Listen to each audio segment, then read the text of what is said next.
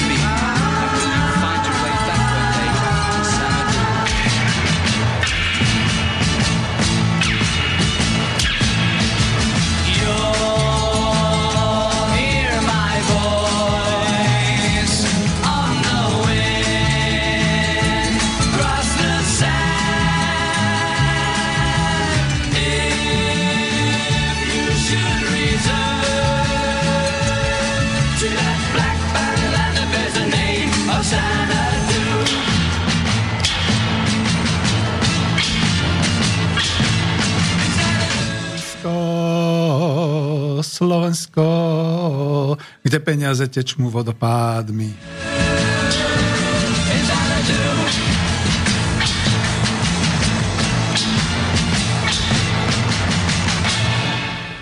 Tak, vítajte, milí poslucháči Slobodného vysielača Banska Bystrica. Urobil som si takú malú srandu priamo do zvučky, čo je prekrásna pieseň Xanadu.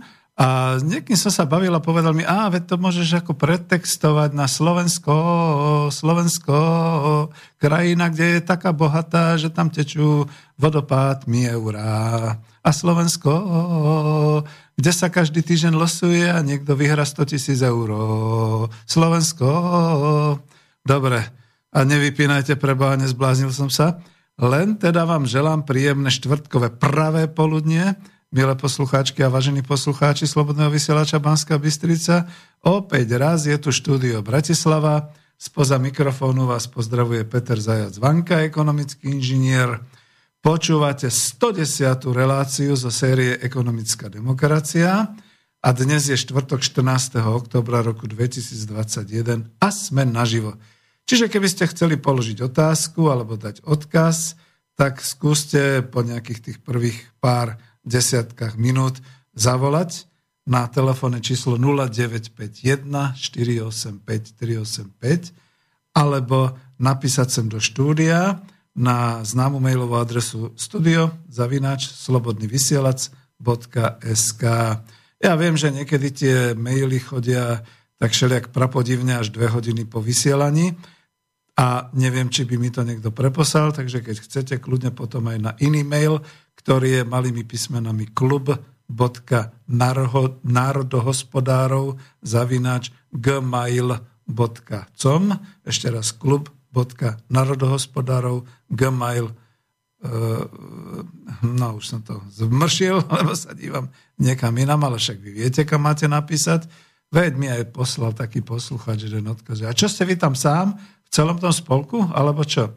No, ja môžem potvrdiť, že na počet je nás určite viac ako celá Matovičová strana Oľano. Nemyslím tým len poslancov, ale členov strany samozrejme. A e, jedeme dál, takže nie je žiadny problém. Dnešnou témou, ovšem to je téma, ktorú dáva Peter Zajac Vanka, pretože má takú knižku, ktorú vidíte aj tam v avíze, a to je ekonomické zdroje Slovenska.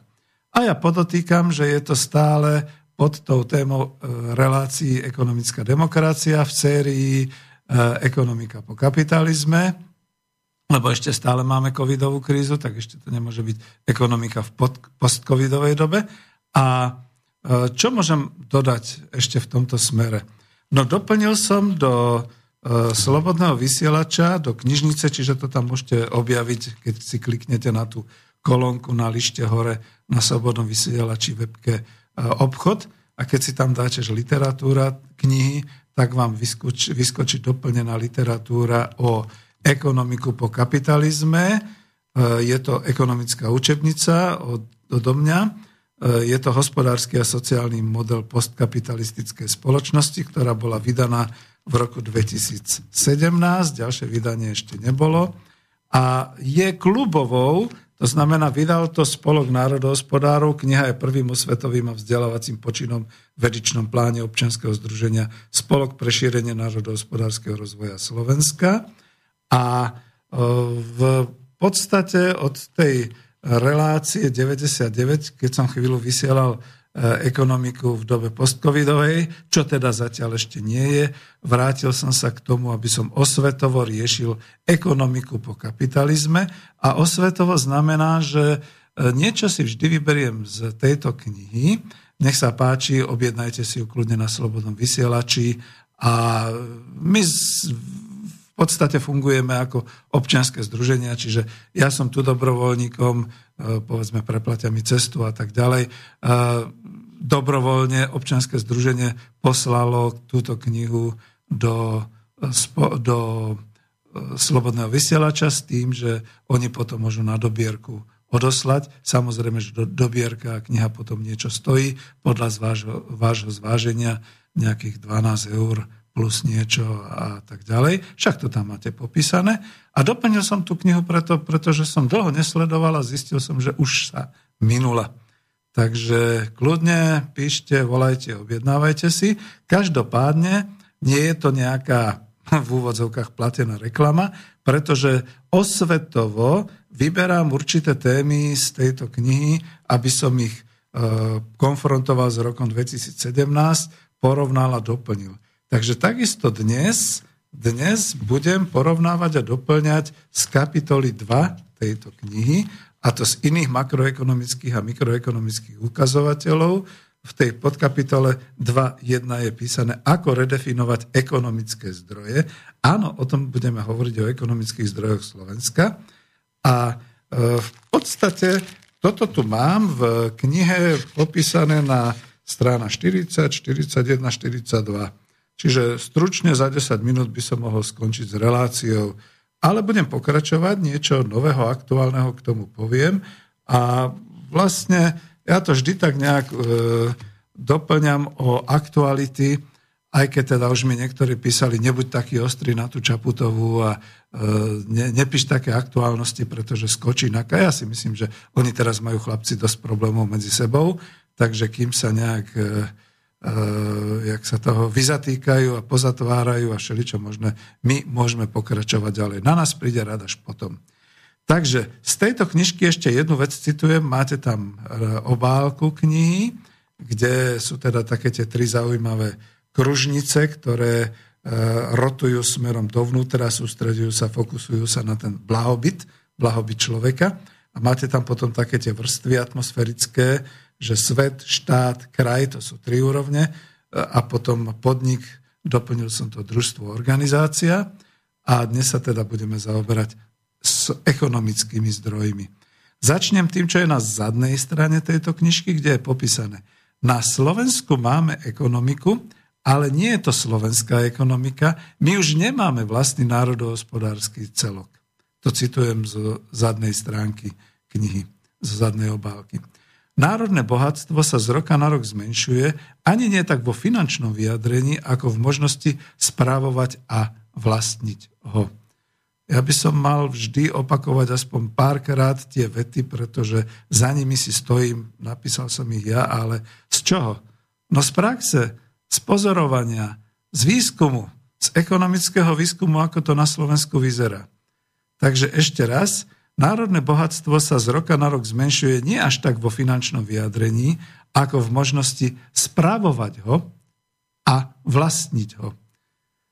Ale ak spoločnosť príde o výrobné prostriedky, čo sa nám žiaľ Bohu stalo na Slovensku po 31 rokoch, ale zachová si poznatky a skúsenosti, môže si výrobné prostriedky opäť vytvoriť.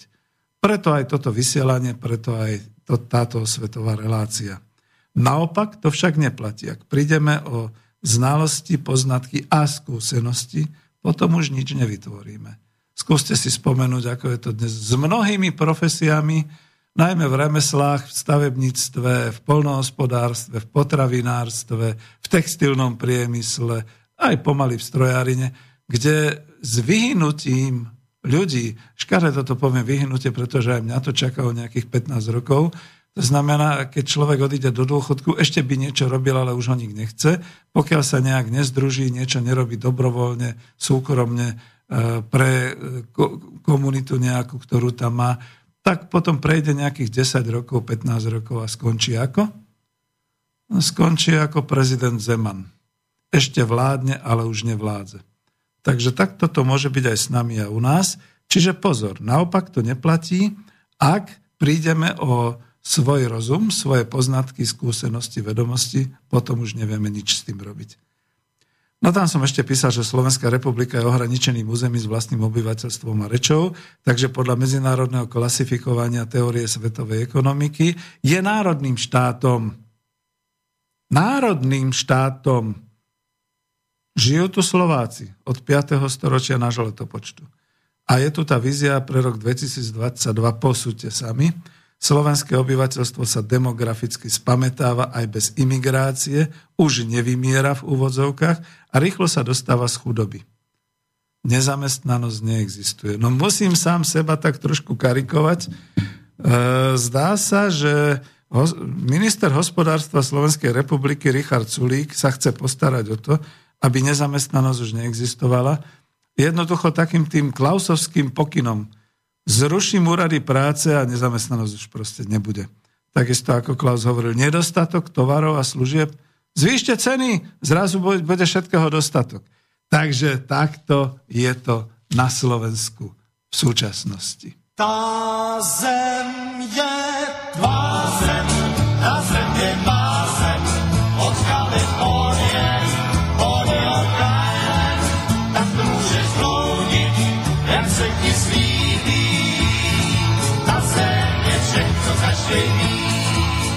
Takže to som len potreboval také predelenie, že tá zem je tvá zem, tá zem je tvoja zem, alebo tá krajina, a vy viete, o čom aktuálne hovorím.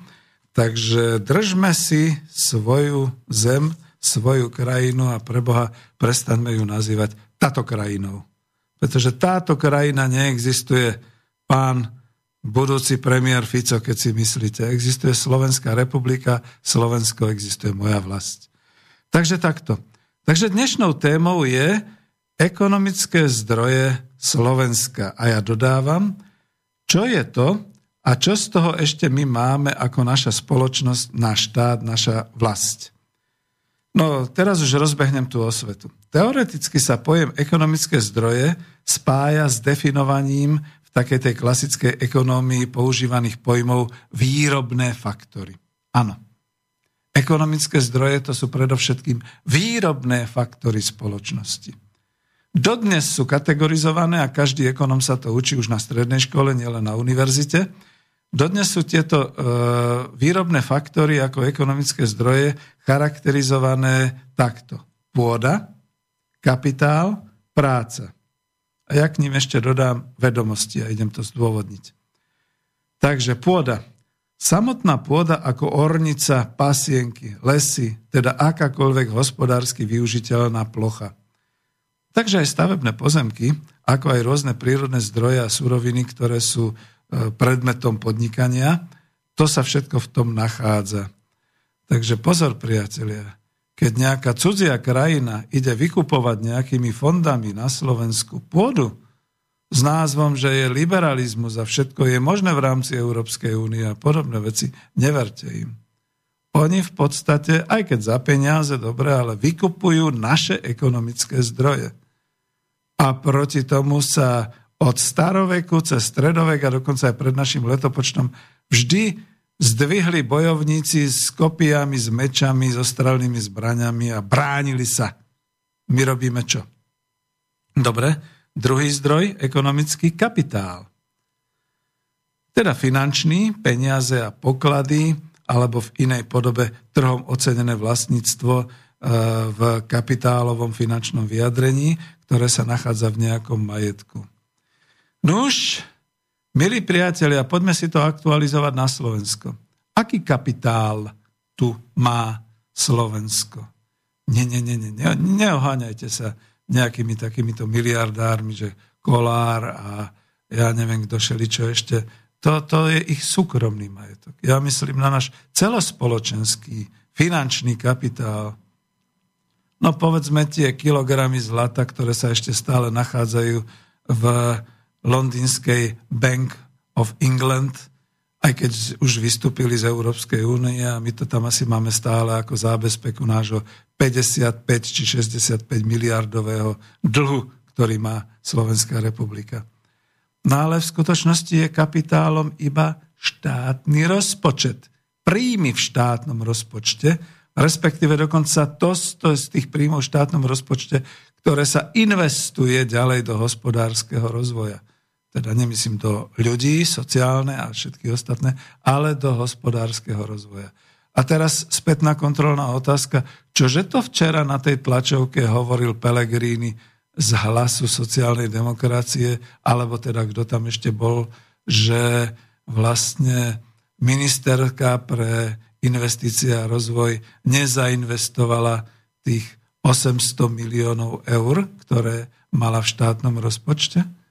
Čiže ani len podnikatelia a liberáli nezainvestovali svoj kapitálik, nie svoj, ale teda štátny kapitálik. A kde je, sa pýtajú opozičníci, takže pýtajme sa aj my. Ďalším z tých zdrojov ekonomických Slovenska je práca.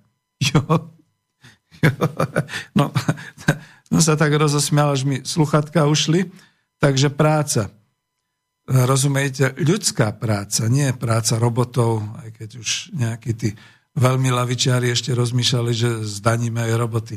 Ľudská práca, ktorá vstupuje do procesu produkcie, čiže výroby, čiste podľa ekonomických zákonitostí a majiteľ kapitálu, čiže kapitalista, čiže dnes vlastník, ju nakupuje v úvodzovkách na trhu, teda nevlastní ju, ale zapájajú kúpov do položky svojich nákladov a tam tá práca pracuje.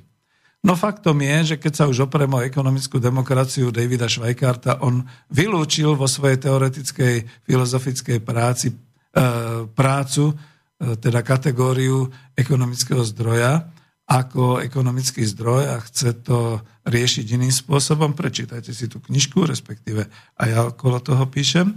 Ale v skutočnosti vidíte, čo sa deje aj dnes. Na Slovensku nám ubúdajú zdroje ekonomické aj vo forme práce, pretože nie ich, alebo sú zdravotníci, ošetrovateľky, lekári, sestričky, tisíce ďalších povolaní, vodiči osobných, nie teda autobusov a dopravných e, nákladiakov a podobne. Všetky takéto veci. Čoho máme dostatok a dostatok tej práce, to sú politológovia a politici. Že? No a ďalšia kategória a posledná, k tomu som pridal aj v knižke Poznatky pre 21. storočie, tak ako ich medzi prvými definoval americký profesor manažmentu Peter Drucker, nie náš Drucker, Peter Drucker, a to sú vedomosti, knowledge, teda vedomosti, ktoré sú vo forme spracovaných informácií, ale hlavne skúsenosti a zručnosti ľudí, ktoré sú definované buď formálne, teda sú uložené na nejakých hmotných alebo e, virtuálnych nosičoch, alebo neformálne, ktoré vlastnia ľudia, teda tí, ktorí ich používajú ako svoju pracovnú silu vo výrobe. Takže to je práve to. Však to máme aj v pesničke Pec nám spadla. Starý peciar už nevládze, alebo už nie je, mladý to nedokáže spraviť. Čo sa stalo? Zmizol ekonomický zdroj? Zmizli skúsenosti, zručnosti?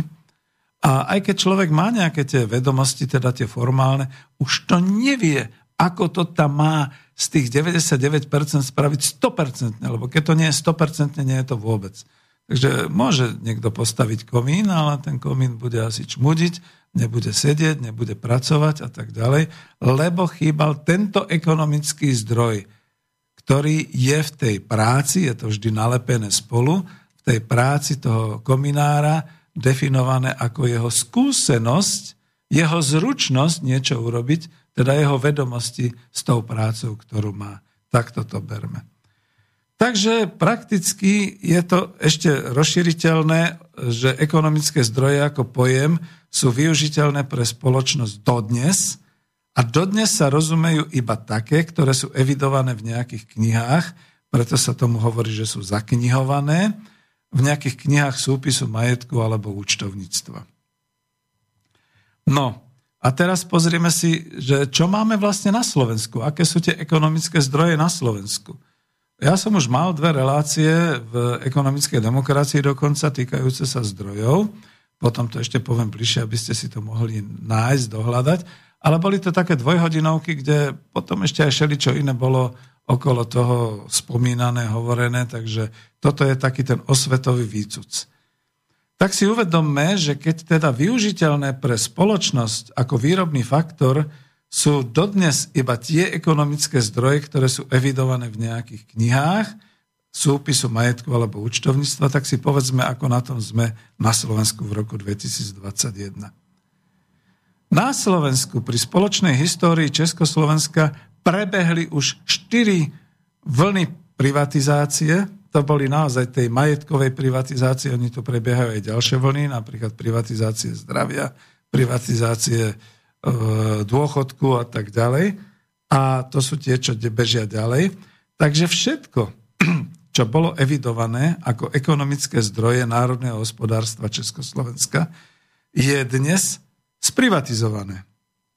Ergo, my národohospodári hovoríme rozkradnuté a zhabané, pretože tam patrili aj všetky tie uh, rôzne uh, repatriácie a, a všelijak, ako sa to volalo. Čo dnes vlastne štát Slovenská republika vlastní? Nič. Áno, nič nevlastní. Respektíve to, čo vlastní, e, to je len také malé promile, lebo však vlastní budovy, napríklad Národnú radu Slovenskej republiky vlastní ako budovu. E, ja neviem, či hrad vlastní, ako to je, či Grasauchovičov palác, pôvodne dnes prezidentský palác vlastní štát, a, a tak ďalej. Materiály, vidíte, tie zdroje, pre ktoré bol súdený ten nešťastník štátne hmotné rezervy a tak ďalej. Vlastní financie. Ha, to vážne? Sa pýtam. No dobre, tak vlastne čo vlastní? Štátny rozpočet vlastní. Štátny rozpočet republiky a vytvára verejné rozpočty pre verejnú správu, pre obce a tak ďalej. No, Takže dobre, o tom si ešte povieme za chvíľočku. A teraz vlastní štát prírodu? No, skúsme popracovať na odpovedi spoločne. No, aha, napríklad tie povolenky, ktoré e, priemyselné podniky e, musia mať, keď vypúšťajú do ovzdušia CO2 ťažbu surovín a štát ich inkasuje a samozrejme cez štát to potom ide do Európskej komisie, či kam si a tak ďalej. Vlastní štát ďalšie suroviny? napríklad by mal vlastniť e, ťažbu zlata, že? A pán Treger veľmi dobre podotýka, že ťažbu zlata na území Slovenska prevádzkujú súkromné akciové spoločnosti zo zahraničia. A my o tom akože ani nevieme. A máme dozor nejaký k tomu, že? Potom čo?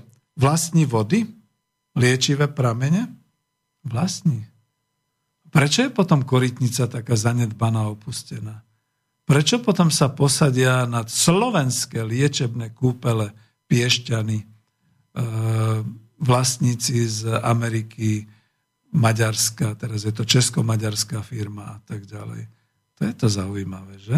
Ale skúste, po, pohútajte, popracujte na tom, to je taká domáca úloha, že teda či vlastne štát vlastní prírodu. Opýtajte sa ministra environmentálneho, čoho to je, e, hospodárstva, Budaja, ako to teraz myslí s, tým, s tými urbármi a lesmi a Tatranským národným parkom a podobne. Sú to také znepokojivé otázky, že?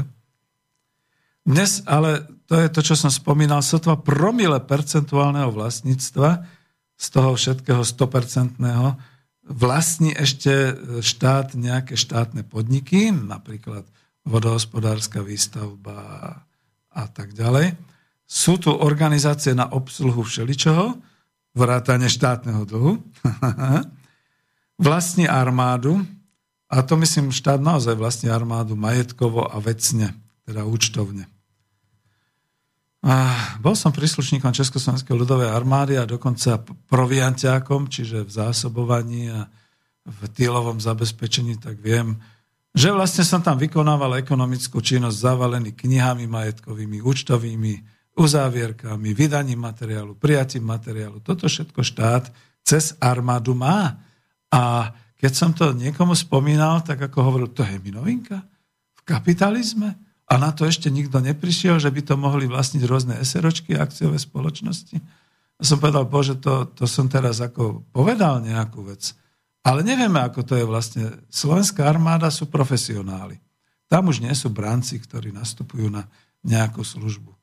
Čiže je to dosť možné, že slovenská armáda už je v podstate rozcupovaná majetkovo, hmotne a finančne rôznymi súkromnými spoločnosťami, ktoré súťažia o tie verejné súťaže a podobné veci. Pozrite sa na to niekto.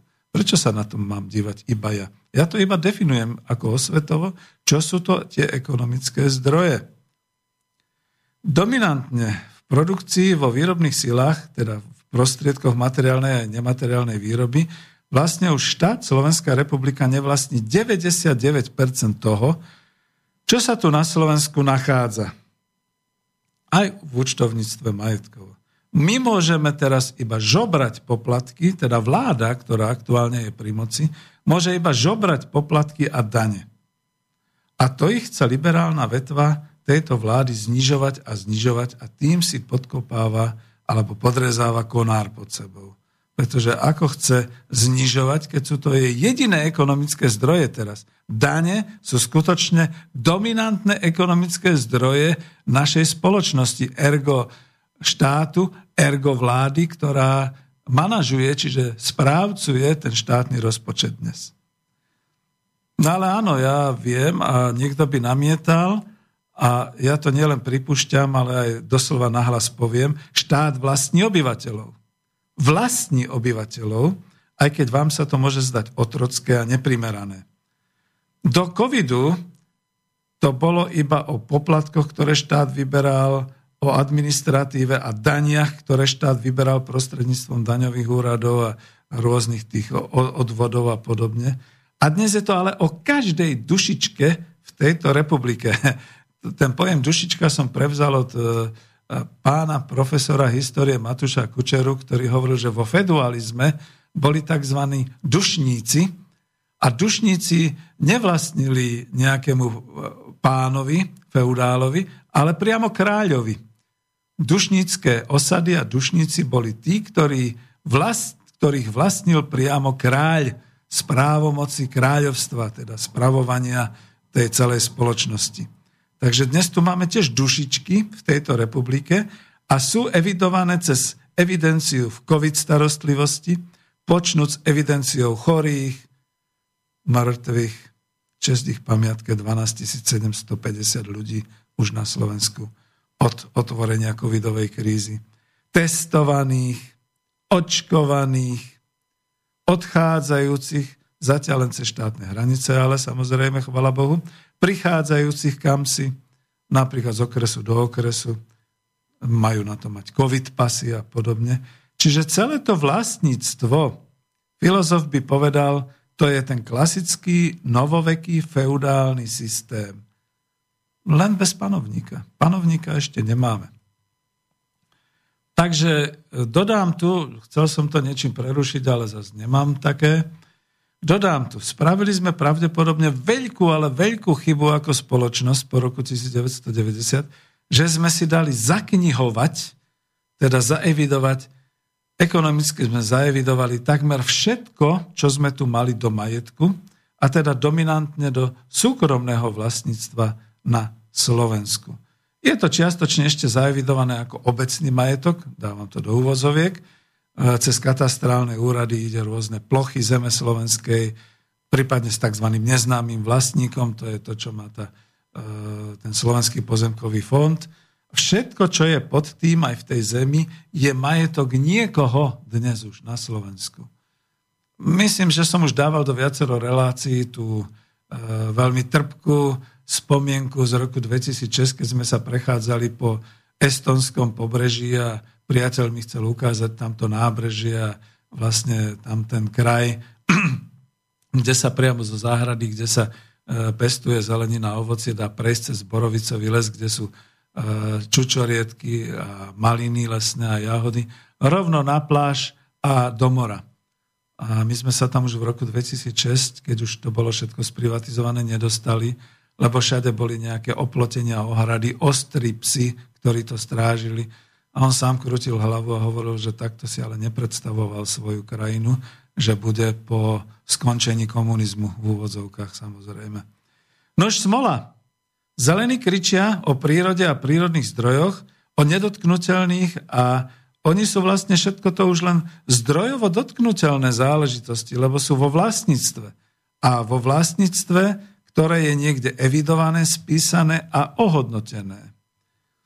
No to je to, že stále vždy hovorím a v spomienkach na socializmus to spomínam, že Slovensko končilo, Československo končilo v 31.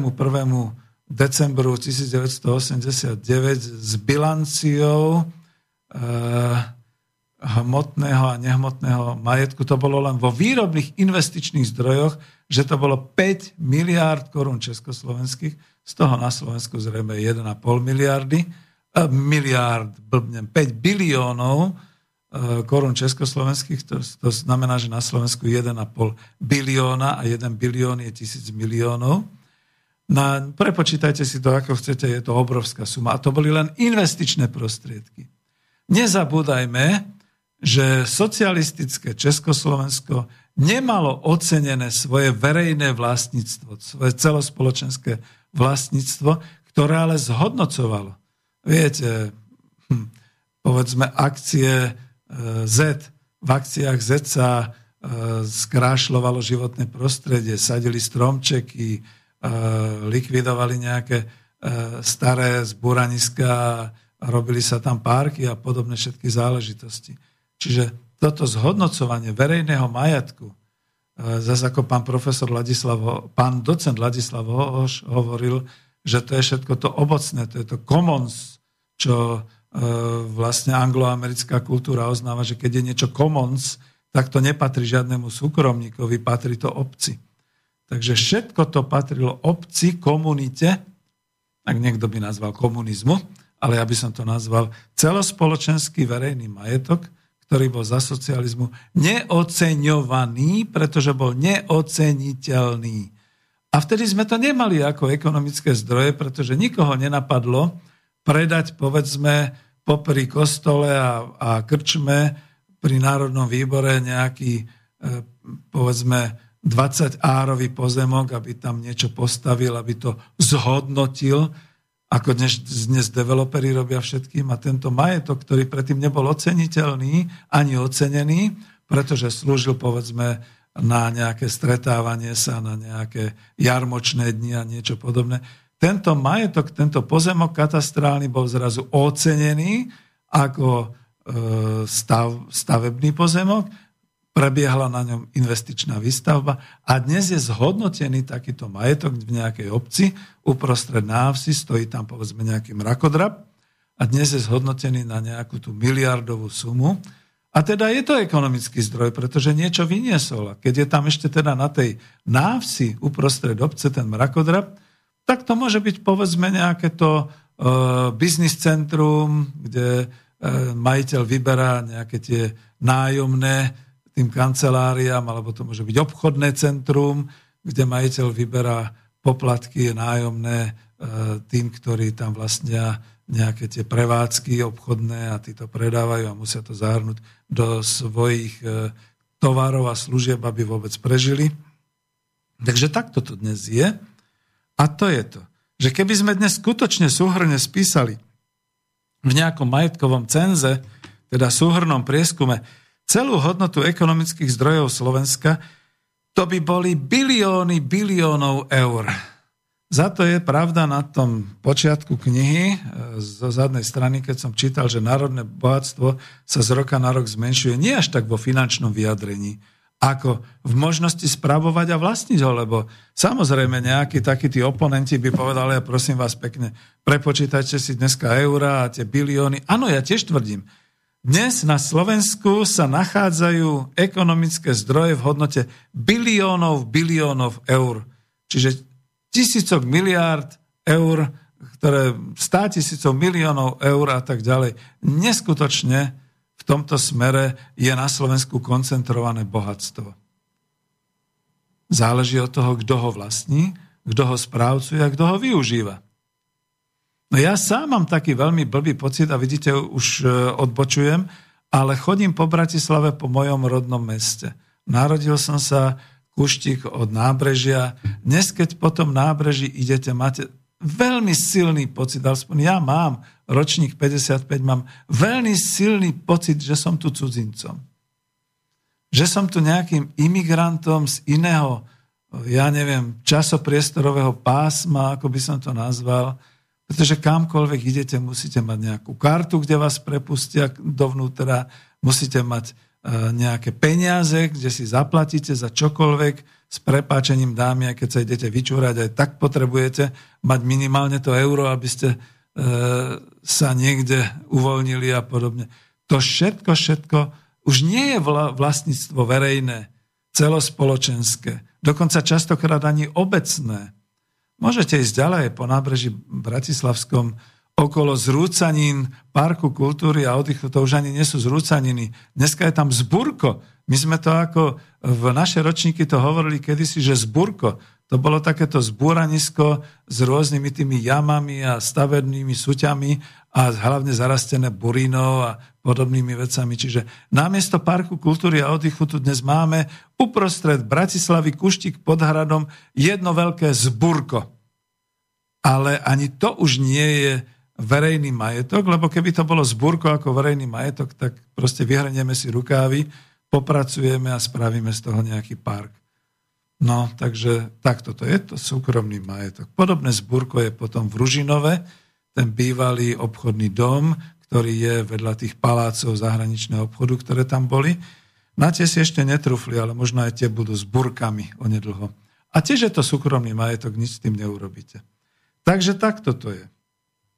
No, existuje teda trhová cena v úvodzovkách, ktorá môže ísť prudko hore alebo prudko dolu a dnes to menej závisí od ekonomických faktorov dopytu a ponuky tej klasickej ekonomie a oveľa viac, až dominantne to závisí od politických a mocenských faktorov ovládnutia ekonomických zdrojov, držby organizačnej, poplatnosti, ja vidíte, ešte treba tú poplatnosť vysvetliť a to mi zase nahovoril pán profesor Matúš Kučera, že e, definuj to ľuďom, čo je to poplatnosť. Lebo oni si myslia, že žijú v slobodnej krajine.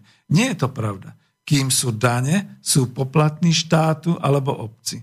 Keď budú európske dane, budeme všetci poplatní Bruselu. Poplatní v zmysle nezaplatíš z habúti. alebo pošlo na teba vojsko, alebo pôjdeš do basy a tak ďalej. To je to. Hm, takže obyvateľstvo a hospodárske subjekty. Oboje platia predovšetkým dane štátu. A teda čo má za ekonomické zdroje Slovenská republika? Jednoznačne dane. A poplatky.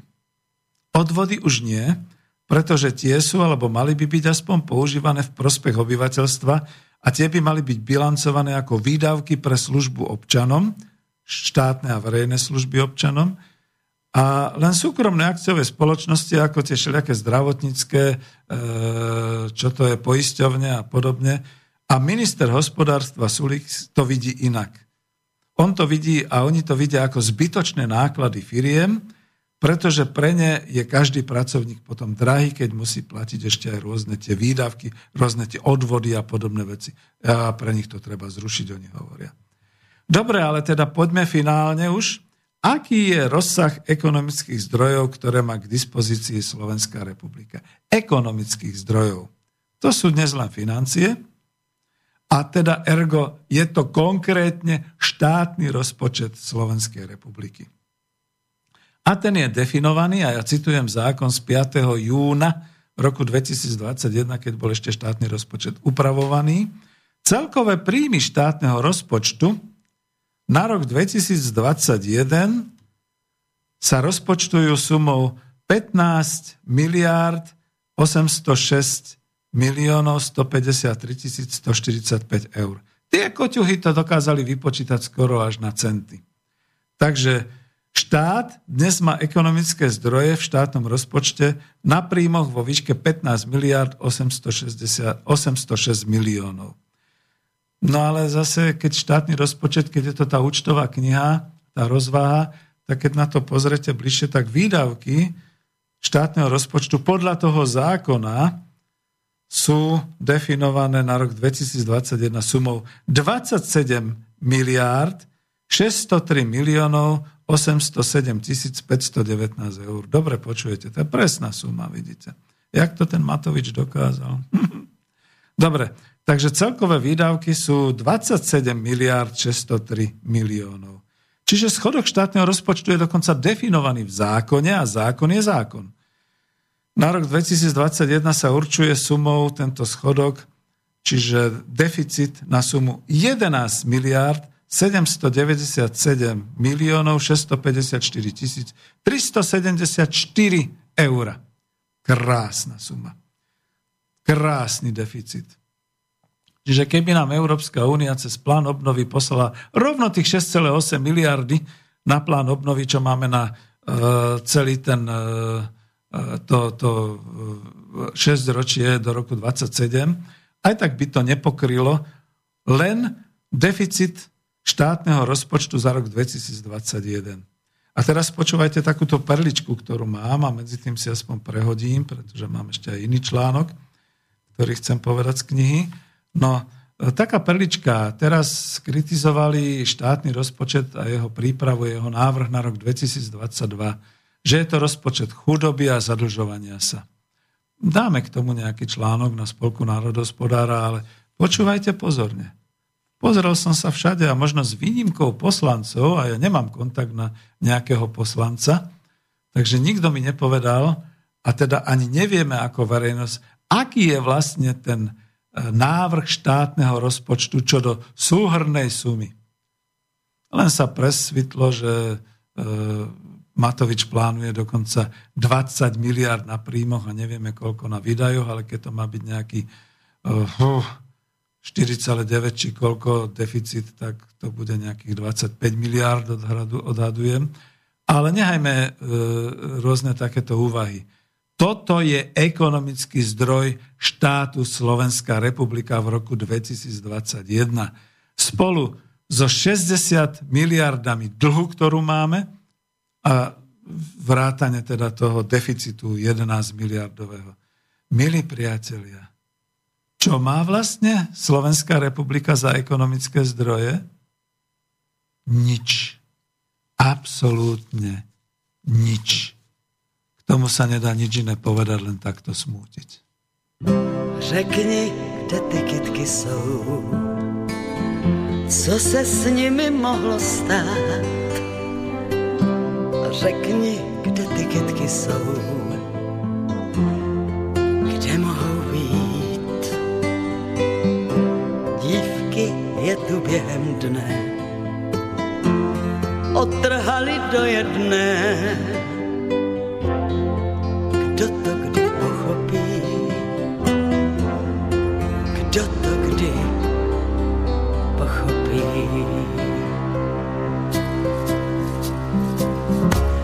Řekni, kde ty dívky jsou, co se asi mohlo stát.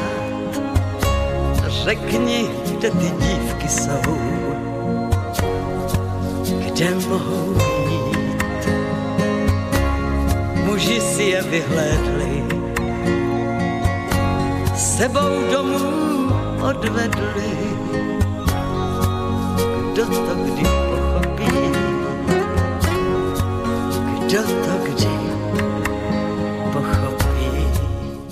No ja som chcel len úryvok z tejto piesne, ktorú spieva Marta Kubišová a je to na počas vlastne všetkých tých padlých v svetových vojnách. A ja to kľudne poviem takto parafrázujúc. Povedz, kde tie majetky sú. Povedz, kde tie ekonomické zdroje Slovenska sú. Dievčatá ich potrhali. Vojaci ich zobrali. Alebo ako to vlastne bolo. A bude sa treba stále vracať do tej minulosti, ktorú máme a bude treba asi si zadefinovať, že čo sa vlastne stalo, že ako je to možné, že my ako krajina uprostred Európy sme vlastne zadlžení za tých 31 rokov po majetkovom prevrate. Prakticky nemáme ekonomické zdroje a vlastne sme odkázaní iba na pomoc. Tá primárna pomoc je, aj keď si ju sami platíme každodenne nákupmi v tých e, veľkých e, centrách e, predajných sietí, tá primárna pomoc to je tých 923 kamionov s potravinami denne. Teraz si predstavte, že ten kamión má tak 16 až 18 tón. 16 až 18 tón krát 923 krát 365. Nepredstaviteľne, ako sme sa dostali ja myslím, že v porovnaní na obyvateľstvo mám 5,5 milióna a v porovnaní s tými veľkými africkými štátmi, kde bol hladomor, my sme už tak na tesnej hranici toho hladomoru. Stačí, keď sa zavrú hranice. Stačí, keď bude fujavica. Stačí, keď e, nebude dostatok, vidíte, ten, ten, ten ekonomický zdroj vodiči, práca. Nebude dostatok vodičov, ako sa to teraz začína odohrávať v Británii a podobne. Začneme hľadovať. Teraz prišli ceny energií, začne nám byť zima, nebudeme kúriť, nebudeme svietiť, keď nám dojdú baterky, už nebudeme mať ani internet. Nie, nie, nie, nie. Tri bodky, to, to, to sú hrôzy a tie nechcem dávať. Ja sa chcem už dostať ku záveru, ale teda ešte pripomeniem, že o týchto ekonomických zdrojoch, o zdrojoch som vôbec ako hovoril dvojhodinovú reláciu na relácii Ekonomická demokracia číslo 21 17. Eh, februára roku 2016 a táto relácia sa volá Zdroje a schopnosť organizovať hospodárstvo. Kliknite si na archív Slobodného vysielača, dojdite až dolu k tým reláciám, čo sa už nevysielajú a tam si kliknite na ekonomická demokracia, sa vám to otvorí, tam si potom kliknite na reláciu číslo 21, zdroje a schopnosť organizovať hospodárstvo. A ešte jednu takú reláciu som mala, to bola e, relácia Ekonomická demokracia 74 z 12. septembra roku 2017 a volala sa Zdroje Slovenska. Máte tam taký obrázok tej e, veže. Vidíte, my nemáme vrtné veže, my máme ale iné veže zo zdrojov minerálnej teplej vody liečivej. To je vlastne väža prameňa Adam Trajan, ktorá sa nachádza v Piešťanoch. Kto dneska spravuje tieto kúpele, slovenské liečebné kúpele Piešťany?